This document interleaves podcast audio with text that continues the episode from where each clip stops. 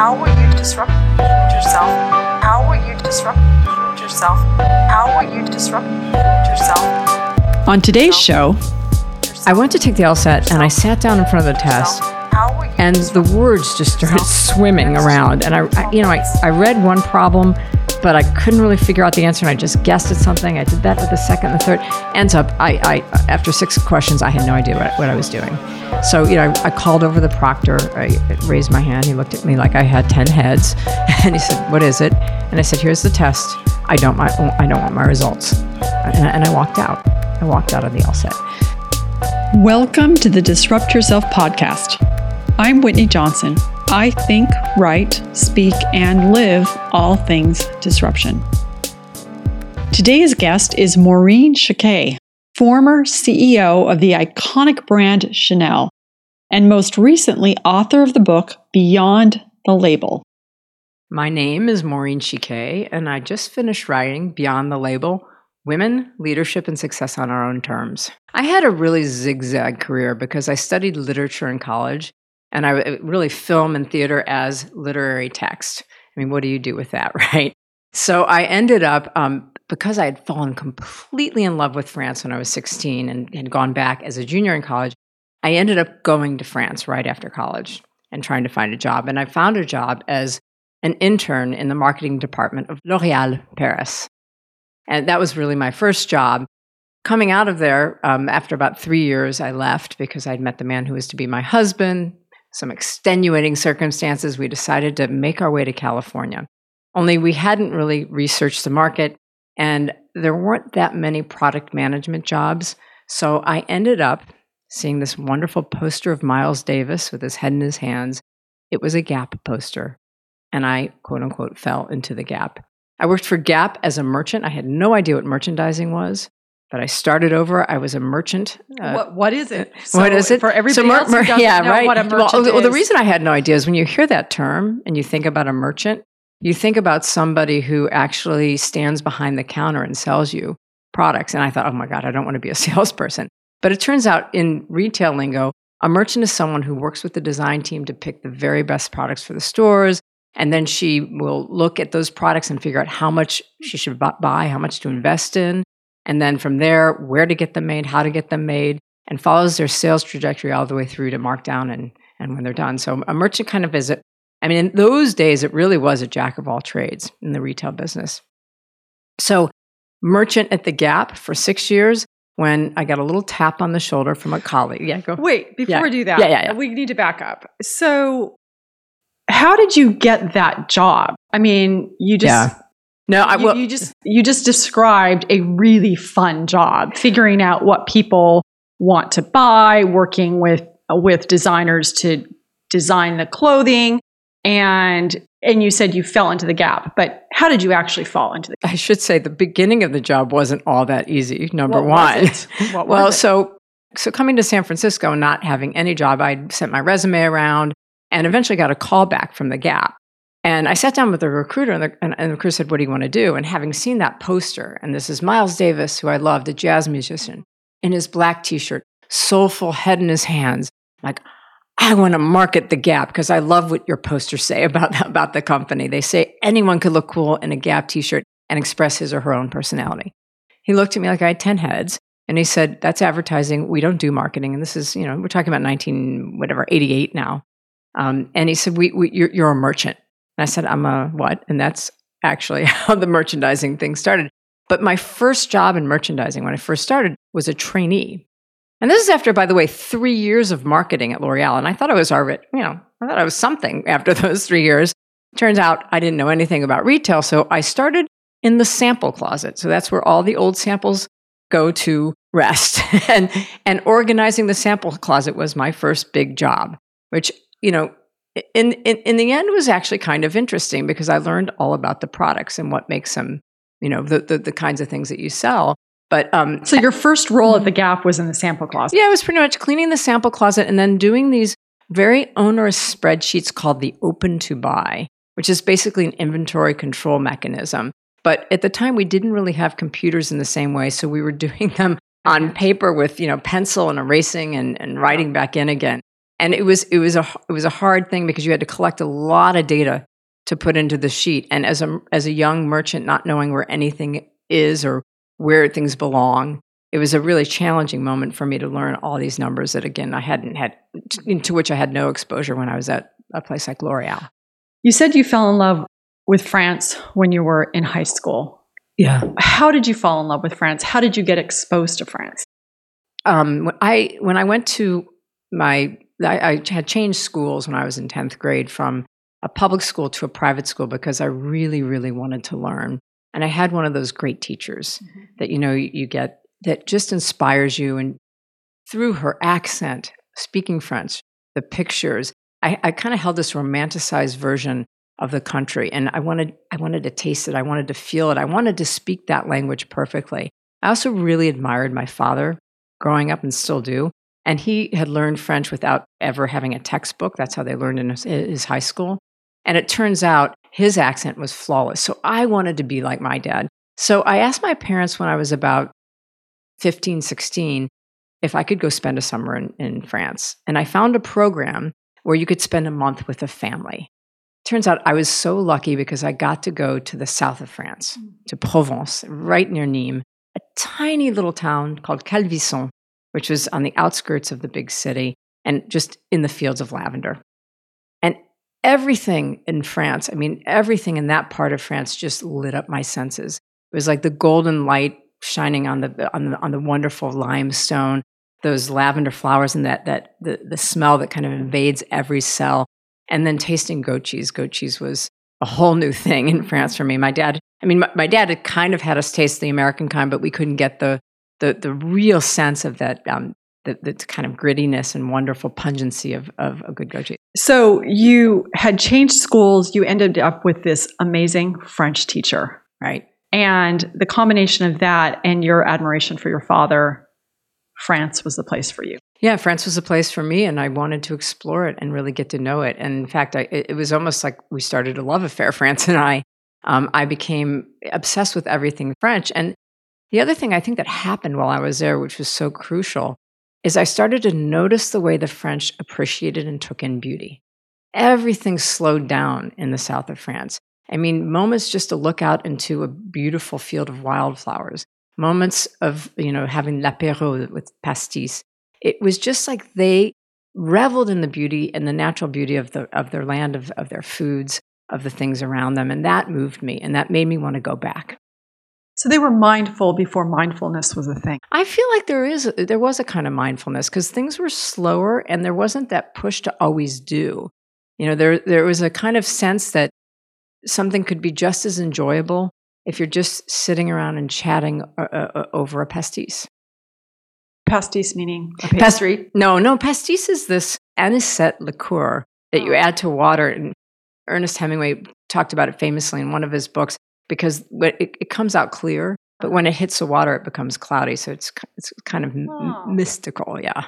You studied film and literature at Yale. How did that influence you as a merchant and as a marketer? It was amazing, actually. I don't think I could have chosen a better course of study, which uh, sounds strange when, because, you know, when you think of marketing and when you think of retail, you think of numbers and you think of spreadsheets and you pie charts and graphs.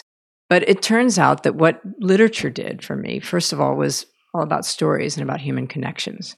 And most products that, any product that I was going into, but most consumer products rely on a certain emotional connection. So I think that's number one. Number two, film and theater really dimensionalize and show signs and symbols that get us emotional, right? So as you're looking at an image, that evokes a certain emotion you. So I, I and, and particularly in French New Wave, which I studied, there's a way that being very attuned to my own emotions while I was watching something allowed me to think about how consumers might see something, how they might view something, and ways that we might change or, or craft an image to, to in, encourage purchase. After you graduate, you go over to France and you get your very first job, and it's right. at L'Oreal. Correct. How did you get that job? Upon graduating, I did not have a job. My dad is a lawyer, mm-hmm. still is, very successful lawyer, and I admired my dad. So I thought, well, I don't know, I guess I'll just go take the LSAT. I mean, what else do you do, right? All of my friends, by the way, had jobs in iBanking or management consulting. And, you know, I was a lit major and I was not going that way. So I went to take the LSAT and I sat down in front of the test and the words just started swimming around. And I, I, you know, I, I read one problem, but I couldn't really figure out the answer. And I just guessed at something. I did that with the second and the third. Ends up, I, I after six questions, I had no idea what, what I was doing. So, you know, I, I called over the proctor. I raised my hand. He looked at me like I had 10 heads. And he said, What is it? And I said, Here's the test. I don't, my, I don't want my results. And I, and I walked out. I walked out of the LSAT. So fortunately, And you'd probably never done that before. I never. I was Ever. so high achieving. I mean, I was a kind of kid who spent, you know, every Saturday and Sunday in the library. Right. You went to Yale. I went to Yale and I worked so hard. And, uh, you know, I was determined to get, like, I got really good grades. I was determined. I really wanted to do something. It's just, I realized it was one of those moments where you go, you know, I can't do this. This is not the life for me. And as much as I love my dad and think what he does is interesting, I don't feel it inside me. So, you know, I got up and, and by, by the way, quite uncharacteristically, I had not studied for the LSAT at all. Which should have told you something. Should have told me something, but you know, you're 18, whatever, no, not 18, 22 years old, and you know, you think you you think you have it all figured out, right? So, quite fortunately, my very best friend when I was in France and roommate, and I had been very lucky to have a roommate when I'd gone on my junior year abroad, um, had her her uncle knew somebody, and I was able to get an internship for six months in, in Paris, and that's how I eventually ended up in Paris. But I got to tell you, I don't know what I would have done. I think you know, I actually do know what I would have done. If I had not had a job, I would have moved anyway to Paris, and I would have gotten I don't care what kind of job. I would have swept floors. I would have you know waitressed. I would have done something so that I could be closer to that culture. That's how important it was to me at that time, and still. It's an interesting um, comment that you make about that you were willing to sweep floors because um, in your book you talk about a number of instances where you took on roles um, that weren't necessarily glamorous or exciting. Um, you know, here you've been the CEO of Chanel, but it's not like it was one straight shot up the ladder with, you know, a path of rose petals. What are some examples? I mean, you talked Yeah. briefly about the sample closet. What are some other examples where Well- you took a job that or got a role that wasn't quite what you thought it would be? Well, I mean, I, I should probably s- start back with L'Oreal because when I got there, you know, I was going to be in marketing. By the way, I couldn't spell marketing probably at that point. No, I really didn't know what it was. But they send you out on the road as a as a sales rep, basically. And I, I really didn't like selling things, but I was kind of looking forward to it because I thought maybe they'll send me back to the south of France and I can visit my family and I could see all the beauty there. Not so fast. I ended up being in the north of France, um, in coal mining country, which is traditionally sort of the, the foggiest, grayest, most dismal part of the country. And that's where I was stationed to sell cosmetic and hair products out of my little suitcase into hypermarkets. And hypermarkets are like giant supermarkets. So it was like Sam's Club. yeah, like Sam's Club. So imagine I'm alone. I'm now 22 and a half or whatever with my little suitcase, staying at two star hotels and trying to sell products to people who, in, in French, by the way, of course, who really are buying that plus peas plus sanitary uh, napkins, you know, you name it. They really don't care about my hair gel.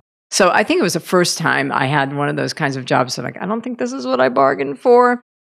I was supposed to sell end caps. Do you know what end caps are? I have no idea. Okay, end caps are at the end of an aisle, the things that are on promotion. Yes. So I was supposed to get one of those. Okay. And I was supposed to negotiate it. And the marketing team, this was the, the only thing I knew about marketing at the time was what the marketing team did, which was basically these pamphlets, had set up this great, you know, marketing speak for me to go and try to sell this guy um, who buys peas too, um, some studio line, which is a new gel product, some hair mousse. I go, you know, wait for him in the cold, f- freezing back room. He comes out, shakes, extends his elbow for me to shake because, you know, his hands were dirty from stocking things.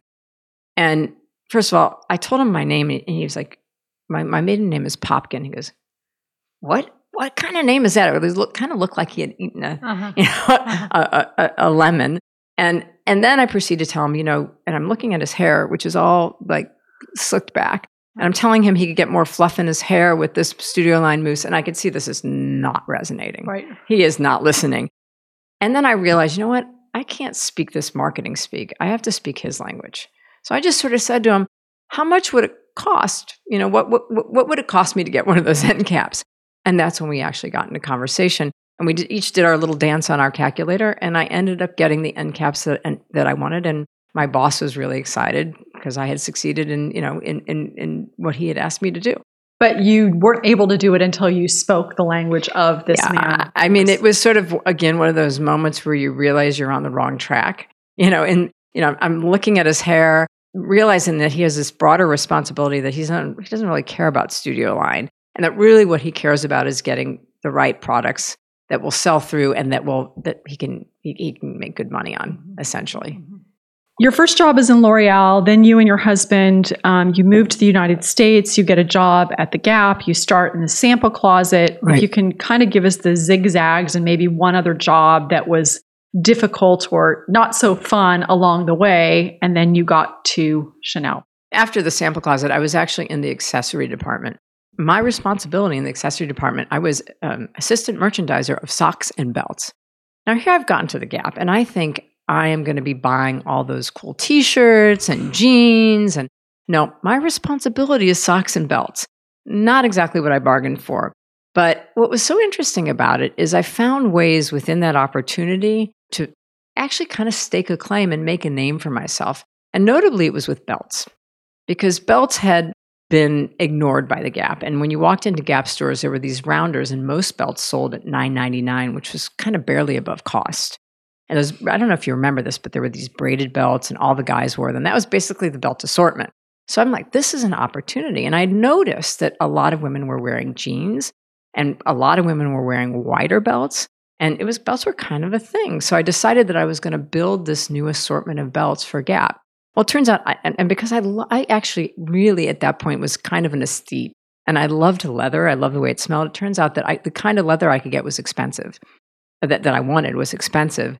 But um, I took a risk and had all these belts made, and actually ended up convincing my boss and my boss's boss that we should price the belts much higher, like in the 30s, and that I was convinced that we sold them, that we could sell them. And in fact, we did. And I Wait, re- how did you convince him? How did I What convince did you him? do? It- well, in, in in this case, I basically, you know, I set up. I got all the belts made. Number one, which you know, That's risky. yeah, I got them all made exactly. Um, I laid them out on a table, and I really figured out what the downside was. To one of the things that they taught us at the Gap was, you know, if you're going to take a big risk, make sure you know what happens if it doesn't turn out okay.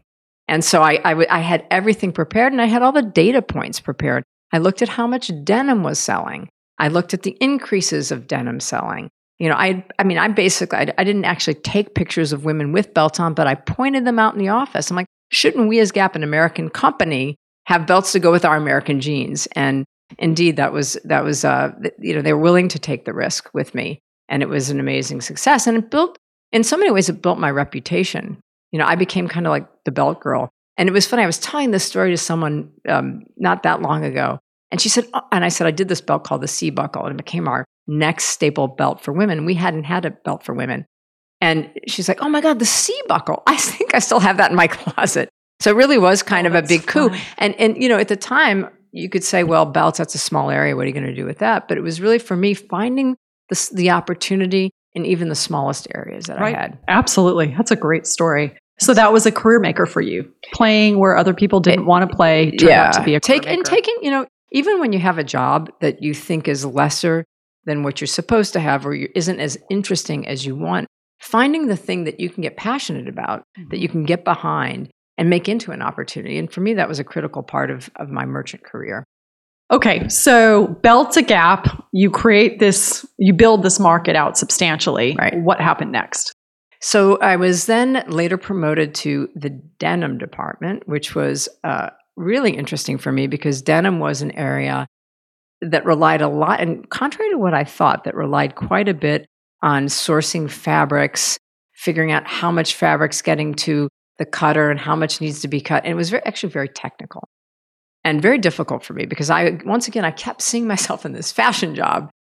But in that job, even in that job, I found ways to innovate, and it t- ended up that new washes were really popular then. You know, all this stone, stone washing and sandblasting. But it did lead me to one of my biggest lessons um, when I got yelled at by the CEO of the company for I not would- listening to him. I would love to hear this lesson. Yeah. Um, so I was, I was now, I think, associate merchant in denim. So I'd grown, you know, I'd, I'd been promoted and um, I was seven months pregnant. my boss was actually on maternity leave, which was a great model for me. Uh, and Mickey Drexler, who was the then CEO, called me into an advertising meeting. And the, the goal of the, these meetings were usually to figure out what products we were going to advertise at the Gap. And so, you know, I'm rushing to get my denim samples all on the rack and I'm waddling around because I'm seven months pregnant and I had gained quite a bit of weight in that pregnancy. So I rushed down to the area that the, the conference room where the meeting was, and I started to show him my brand new finish in a new pant called the wide leg jean. And boy, was I excited. And I just, I just went in and, I, and, and I also knew Mickey. So I was trying to second guess what he might think. And so I thought, he's going to think I'm a wimp for not buying a lot, but I'm going to show him how much I bought. So I gave him, you know, I'm buying X amount of units. And, and he, you know, half, halfway through, partially he stops and he said, wait a minute, but can I see that wash? And he looks, at he goes, it's a great wash. He said, but if this is such a good wash, why aren't you doing it in the classic fit jean? I'm like, well, you know, no one wants to wear the classic fit jean anymore. It's it's old. It doesn't fit right. No, no, no. But how many classic fit jeans are you selling? And I said, well, I don't know, twenty thousand a week. And how many, you know, this wider leg thing? At the time, we had a similar jean, and it was like not even not even a fraction. And, and, I kept going. I said, but Mickey, you know, the classic fit jean just doesn't look good anymore. I mean, look, and I, I just kept, I was almost steamrolling him. And finally, he stopped the meeting. He said, You are not listening to me. And he got really upset, walked out of the meeting, said, I've got to go. I have another meeting, walked out of the meeting. Now, I'm an associate merchant. By the way, I was the sole breadwinner in the family. What did you do? How did you feel? Well, I started to cry. I mean, really, Yeah. I was I was really upset because I thought I'd lost my job. Yeah. I, I realized I'd really, really aggravated him, and I was sure that this is it. You know, this is this is the end. Went back to my office, and I'm thinking about calling my husband and saying, "We, honey, we, you know, we got to figure this this out. I don't, we don't, I don't think I'm going to have a job after today." And the phone rang, and it was Mickey. And Mickey said to me, "Maureen, you're a really good merchant, but you need to learn to listen." And he said, "Really listen, and not to me, not because I'm the CEO. That's not the kind of listening." but listen to your colleagues, listen to your customers, open your ears, listen, take things in. And I thanked him, and obviously he didn't fire me. Um, but I thanked him, and you know now I, I continue to thank him because I've, I've told that story before because it's so, it was such a critical part of who I became as a leader. This the skill of listening, and because I think listening can be as important, if not more important, sometimes than talking.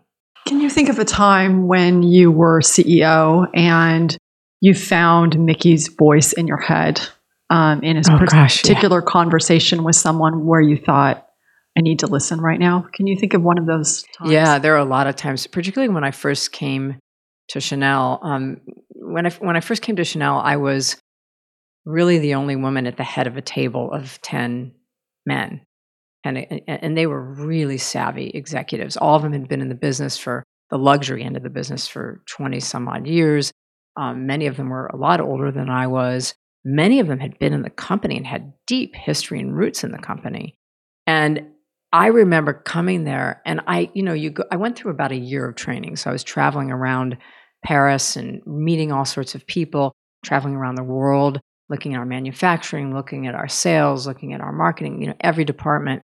Um, I remember formulating quite a few opinions and really wanting, by the time I got to be the, the CEO, really wanting to in, start some things, institute some strategies. But I found myself really saying, you got to slow down. You got to listen to things from their perspective. You got to you got to sit at their side of the table and hear before you make any decisions. And it ended up being invaluable because I think the team, given where I was, and I was you know 43 American woman coming from mo- my you know my biggest claim to fame was Old Navy, selling you know five dollar T-shirts off the back of a truck, and I'm coming into the most iconic luxury brand in the world. So I think for for me to earn their trust and for actually to be credible, listening ended up being more important than talking. What made them be willing to take a risk on you? Because from their standpoint, as you just described that, you were a big risk. Um, you weren't, you know, one of these things does not look like the other one. Yeah. Um, what do you think got them where they said, okay, she's she's younger than we are. Um, she's a she. She comes from a different kind of background, Old Navy, not luxury brand. What got them to the point where they said she's the person? You mean want? upon hiring me, or once I was in the? Yeah, yeah. Yeah, we had a we had a very um, interesting courtship, I would call it, Mhm. because it, it was about a year over a year uh, that I was being interviewed on and off, and it was it was fascinating because the first interview I went to with one of the executives, he asked me a lot of questions, and almost none of them were really truly hardcore business oriented. They were a lot about how I might think about creativity, how I might think about the brand Chanel, what I thought about the brand Chanel.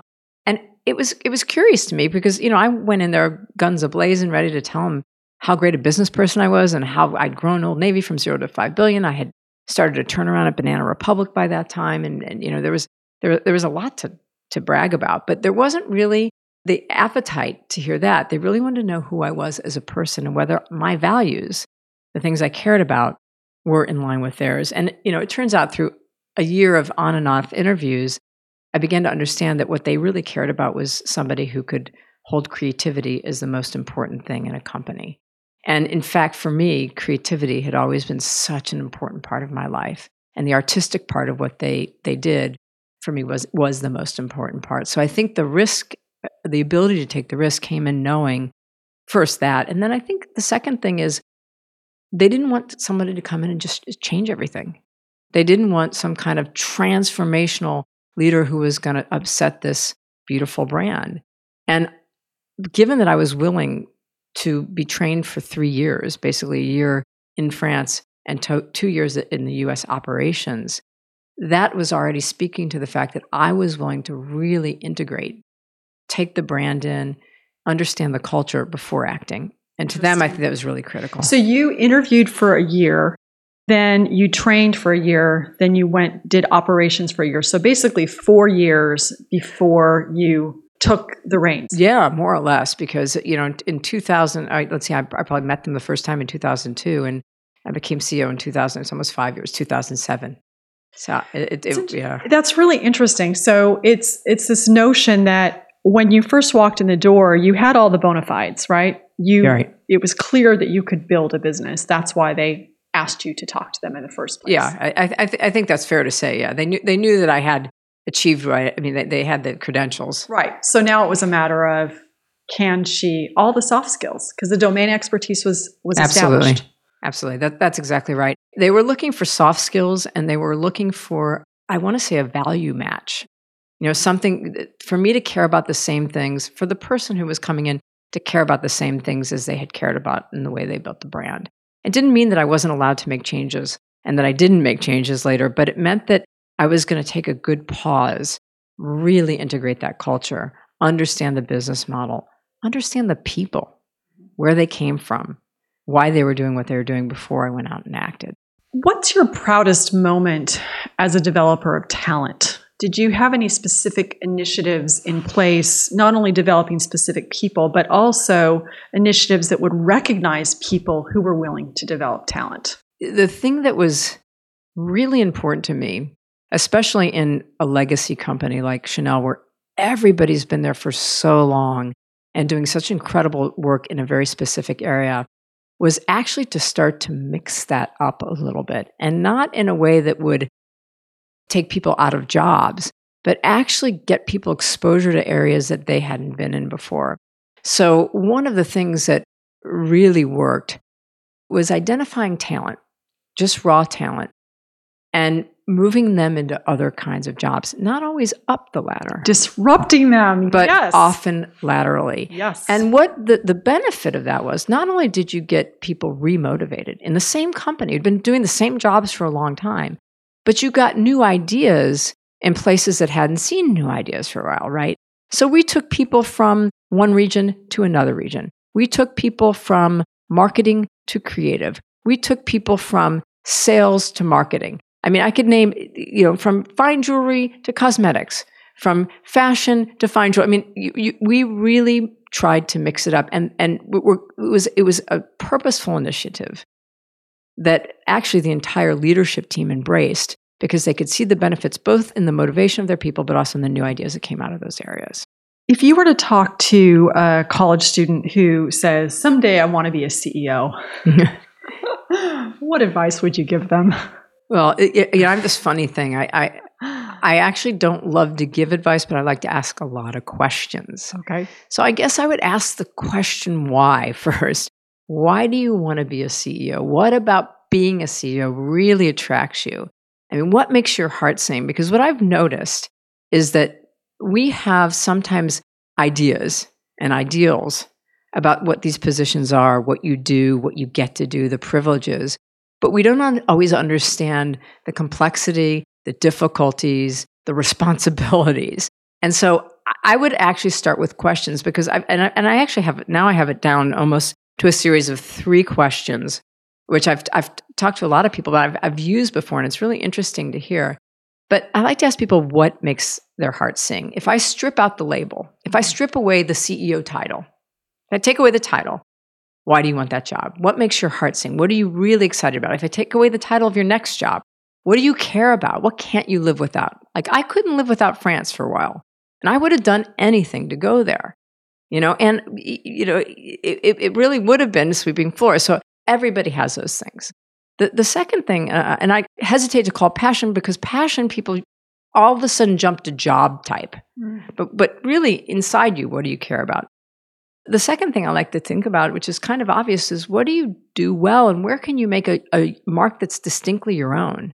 And what, you know, for me as a marketer, I was up against at L'Oreal, I was up against all these people who'd graduated from business school. They all knew the, the lingo, UPS, and market segmentation, all these things.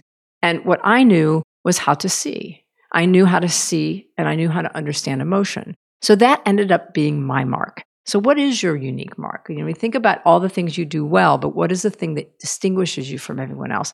And I think the third thing is what context are you in? You know, where are you right now in your life? And there are times where you might have to take a job. I mean, initially when I got that job at the Gap, when I, you know, when I came, moved from Paris, I didn't really want to be a merchant, right? At least I didn't really know what a merchant was. And so, but circumstances made it so that I had to take that job and I had to do something with it. So I think that combining a lot of questions gets you closer to something than kind of advice for building a career to become a CEO. Right. Can you think of one of your hardest days on the job yeah. as CEO? Oh yeah. what was it? So this is this, this happened actually um, towards towards the end, but I'd say three or four years before I left. Um, I had made a decision based on how disrupted actually our world was meaning the internet and globalization and millennials, all these things were coming at us that had not existed before.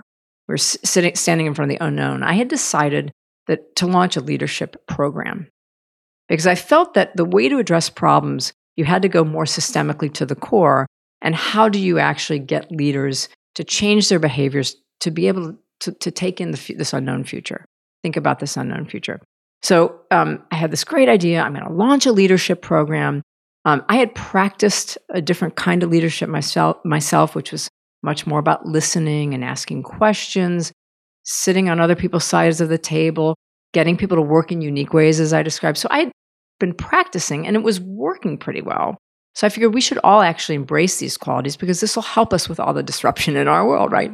Well, on a rainy day, uh, don't ask me why I decided to do this in July, but on a rainy day in July, July is the worst month in France because it's it's when everybody's getting ready to go on vacation, they're distracted, they want to get everything done, they're stressed. So on a rainy day in July, I corralled my team into this big dusty conference room. I, actually, it was a ballroom. Um, we looked like little ants in there, and I decided we are going to. I had hired a consultant from California. Now, I, by this point, by the way, there are more than ten men on my team. They're now uh, team of twenty, including at least six women. I first send them outside to do team building exercises. It's raining. I don't know if you've done team building exercises. Sometimes they're great, and sometimes you really don't want to do them. Well, this was one of those times you really didn't want to do them. Then I bring them back in and I tell them that we are going to proceed with this program. I put the consultant in, and we're going to learn how to be more empathetic and we're going to listen better and, know, and we're going to be more agile. And of course, I'm doing everything but that, right? I'm doing the opposite. So you can imagine what happened with my team. I mean, they they they basically almost threw me out of the room, to be quite honest. Um, and it was, I what think did that big, look like? What did they do? there, well, at lunchtime, everybody was chit chatting about how much they disliked the consultant, about how much they hated the exercises. There were there was like subtle and non subtle. When we when we did, you know, I asked them a series of kind of leading questions that they refused to answer. I mean, it was really there was just sort of strong resistance. When we started having conversations about some of the things that I wanted us quote unquote to do going forward, because actually I was very much in an us them situation then.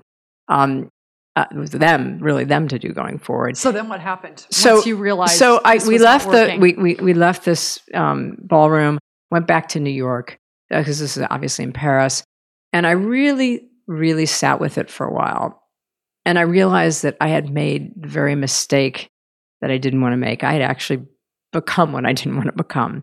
You know, I was trying to force a leadership program down their throat. So I decided, you know what, I was going to cancel it. I was going to fire the consultants who were good, but they just weren't right for us. Um, we had had an offsite plan. I stopped the offsite. And I actually wrote a letter to each one of my um, leadership team members, 20 of them, asking them for an hour and a half of their time just to talk to me about what they cared about, wow. how, how they saw our, our culture. What in our culture did they want to keep? What did they want to evolve? Where were they in their leadership? How did they feel about their positions?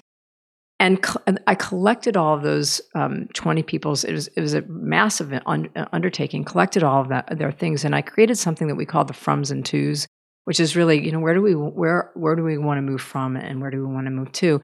And brought them all together and we agreed and gave input, everyone gave input to a document that actually set the course for another leadership initiative, which is one that we co-created together. But it was, it was, it was tough. It was very And it- tough on me. And was it tough because I mean, how did you feel when that happened? I remember purposely trying to be optimistic and keep kind of a, a big, broad smile on my face, but inside I was getting crushed because I think what I, the things that I, I wanted to bring forward authentically were good things. Like I believed in what I was doing, and I kind of knew that I was going about it the wrong way. So I think my inner critic was very, very loud, and I was pretending she wasn't there. Um, I, but I was, I was crushed in a way by my own mistake, by knowing that I, knowing that I went into this the wrong way. Do you remember the first time you put on a Chanel suit and how did it feel? I, I remember the first time I put on a Chanel jacket for sure. Um, I was actually in Paris on a shopping trip. We we used to um, if if business was good, we used to get these twice a year shopping trips to Europe as a merchant, and it was really to look at trends, to look at visual merchandising, to see what was happening in a This is different when you were at the Gap. when I was at the Gap. Actually, th- this was when I was at Old Navy, and there was a there there there was it's going out of business now, which is so sad. A store called Colette in um in, in Paris, very hipster store, cool things. And what's cool about the store is they mix high and low, and it's, they just do everything really well. Um, and I saw this jacket on a tea stand, and it was a Chanel jacket. And I'm like, wow, I really that, that's that's really beautiful. That's that's cool. I, I thought you know at the time I thought Chanel was kind of not for me. It was for you know more mature women. And I tried on the jacket, and it just fit like a glove. I looked at myself in the mirror. I'm like, I have to have. It. I became obsessed. I had to have the jacket, and I actually pursued the jacket all along Paris. I mean, I went into every Chanel store, which was actually very difficult because at the time I felt like I couldn't walk in with my jeans and you know flip flops or whatever. But um, I went I went after that jacket in every store. Finally, decided that I'd return to Colette and get it there, and um, you know go for that. I I, call, I remember calling my husband, "Honey, can I buy this jacket?" And it ended up being a, a, not one of the more expensive jackets because it didn't have a lining, but the feeling of it was you know, I feel like what Chanel jackets do sometimes is give us a feeling of confidence because they fit so well and in, a way provide almost, and this might sound strange, but almost a little bit of armor too mm-hmm. to the outside world. How much did it cost? I think it was like $2,000. Mm-hmm. So that was a big purchase. It was, for me, it was, re- it was ridiculous, but I, I, I, I needed it. And it, it was actually kind of obviously prescient. I mean, you know, because at the time I, I had not been interviewing for Chanel. At the beginning of your book, you talk about how when you um, left Chanel, you put all your suits away and kind of packed them away and said, it's time for a new wardrobe. Yeah. How have you figured that out? And what clothing now are you wearing that you feel like, or maybe one piece of clothing that you feel like really captures who you are now? I'm, I'm actually still figuring that out. I feel like you know, it's funny when you, you know, I, the book is called Beyond the Label, but when you literally strip away the label, when I took off that label of uh, CEO of Chanel, there was a real rebuilding of my identity. And that, you know, I, I tell that story because it came kind of in a very metaphorical way through clothing. Um, but I think it's something I'm still figuring out. What I what I found, and I've always liked mixing really easy, comfortable street clothes with nicer clothes. Um, but one of the, the, the the newer things that I really like are the shoes that I'm wearing today because they're uh, they're kind of they're flats. They're not heels. They're um, Oxfords, and they have this cool chain around them. And they say a lot about what I love in fashion, which is a mix up. Mm-hmm. So they're men's shoes made for women. They have this little chain around the welting, which is kind of a I don't know, kind of a punky detail, which I think is really cool on a more conservative shoe. And what's been always fascinating for me in my wardrobe and fashion is pulling together paradoxical elements. So, you know, you wear the ripped jeans with the Chanel jacket. You know, you you you you know, or you wear the really nice pants with the t-shirt. I just love that that mashup. And so I'm finding that I'm really attracted to going back to mixing things up. I actually never left it because at Chanel I wore jeans every single day. And actually it was great to watch how the fem- the female population started to move into jeans as well and re- realize that they could change their Chanel look. So what are you excited about now? Well, I've been doing a lot of speaking, a lot of mm-hmm. podcasts like this. Um, I love connecting with people and hearing their stories. I mean, one of the things as a, as a literature major and as a you know with with film and theater, um, stories have been the way I learn, mm-hmm. and so I'm hoping through story that we can have conversations and learn together, and that's been really fun for me. In addition, I'm doing some consulting work with uh, young entrepreneurs, companies that I feel passionate about and I'm going to start writing again. I really, you know, I feel like writing was something that I discovered strangely late for somebody who was a literature major, major and spent most of her childhood reading. Um, but I, I love the craft of writing, so I'd love to continue doing Will it. Will you write fiction?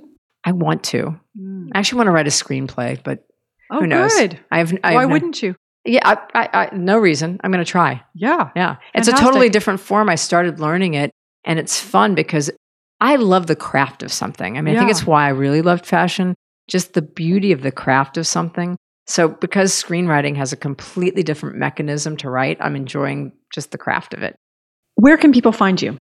Uh, I have a website. I'm on LinkedIn. I'm on Facebook. Okay. I'm on Instagram. Okay, Maureen Chiquet. So, do you have yeah. some fun photos on Instagram? I bet you're a bit a big into Instagram. I, I, you're so right. That is the one. That's the thing I like the most because yeah. I, am visual. Yeah. So I love to take pictures. Yeah, I, have taken some cool pictures. I, I, the other day I was taking. A, I love to hike, and um, we were taking a hike in the woods, and for whatever reason, it must have been raining the, the few nights before, but there were these fantastic looking mushrooms. Mm. And I found myself looking at all the mushrooms and taking pictures of them. So my Instagram, I have those cool mushrooms. I have pictures of, you know, Paris. I have silly pictures. I sometimes think silly pictures are fun. Yeah. Like the time uh, on the book tour, I got stuck in one of those tiny little planes in the back, right near the the the, the uh, bathroom. Actually, I moved because they had they had a weight issue, so we had to move to the back, and the guys wouldn't agree. So two women moved to the back, um, and I took a picture of my Chicka Pop uh, oh, yeah. snacks. Uh huh. Uh huh. I had those yesterday. See, those are good. So, what will you do to disrupt yourself in the next 12 months? Well, I think I already have by taking the screenplay writing class. Sounds like and then the other thing that I really want to do, and I don't know that I have the time to do, is I'd like to take a 30 day break from this. Ah. And uh, the reason I want to do that is I'm somebody who loves to take in the world through my eyes. Mm-hmm. I don't like being behind a screen. I get really, really inspired when I'm in nature when I'm watching theater, when I'm watching film. But, you know, being a slave to the internet seems to stop me from doing all that. So I'm, I'm, gonna, I'm hoping to disrupt that habit. take a break. Well, thank you so much, Maureen. I really appreciate your time. And I guess the your best boss, I think you were going to say it was Mickey, right? Um, you know, Mickey and probably Jenny Ming, who is an amazing boss. Oh. And the reason Jenny was such a powerful oh, boss yeah. for okay. me was, and I didn't write a lot about her when in the book. Was she just, your boss? She was my boss the whole time at Old Navy, so okay. eight years. Okay. And um, what I found remarkable about her as a boss w- in a way, wasn't the things weren't the things that she was doing. It was what she wasn't doing. And I know that sounds kind of contradictory, but Jenny allowed me to grow. Hmm. She when I was you know, she would actually she gave me guideposts like a good boss, but she also allowed me to grow and to flourish and put me in positions that I was able to do that. The other thing that I think was amazing about Jenny is she exposed me to parts of the business that I didn't know without the sort of without the responsibility of having to run those areas. So she pulled me into advertising meetings. She pulled me into real estate meetings while I was running merchandising. And she, she was just very thoughtful about the way she mentored. And, and, and, and in a way, it was much more of a mentorship and a partnership than it was boss to employee relationship. She prepared you to become a CEO? She totally prepared me. Yeah. Absolutely. Yeah. yeah. Wow. Well, Maureen, thank you again. I really Whitney, appreciate thanks. it. This was a lot of fun. Thank you. I'm still thinking about Maureen not finishing the LSAT. This was unprecedented for her. And from where I'm sitting, it was her first major personal disruption. She was willing to take a step back to let people think she'd lost her mind. As Seth Godin says, winners quit all the time. They just quit the right stuff at the right time. Key to disrupting yourself over and again is knowing when to quit. Another thing that caught my attention is the razor's edge of being new at something. Part of the value of your being at the low end of the learning curve is that you aren't blind through familiarity. And yet, people will not be able to hear a single question, a single word of advice if we aren't willing to hold what has come before us with some reverence and appreciation. Which brings me to my tip. The next time you walk into a new role or assignment, you will see a lot that you would do differently. Make a note of it because you'll forget, and at the appropriate time, share what you see. Also, make a note of everything that's working and admire it. One of my mentors, Carol Kauffman, at the Institute of Coaching at the Harvard Medical School, recently gave me this advice. She said, Whenever you're thinking about making a change, ask yourself where you are today on a scale of 1 to 10. Let's say you're at a 3. Before you go any further, ask, Why am I not a 2? In other words, what's already working? I think this is great advice when you walk into a new situation. Before looking to make changes, look at what's working, what you're in awe of. And in time, people will be willing to hear what isn't working, what could be improved. Thank you again to Maureen Chiquet for being our guest, to sound engineer Whitney Jobe, product manager Macy Robison, collateral editor Heather Hunt, and art director Brandon Jameson. I'm Whitney Johnson, and this is Disrupt Yourself.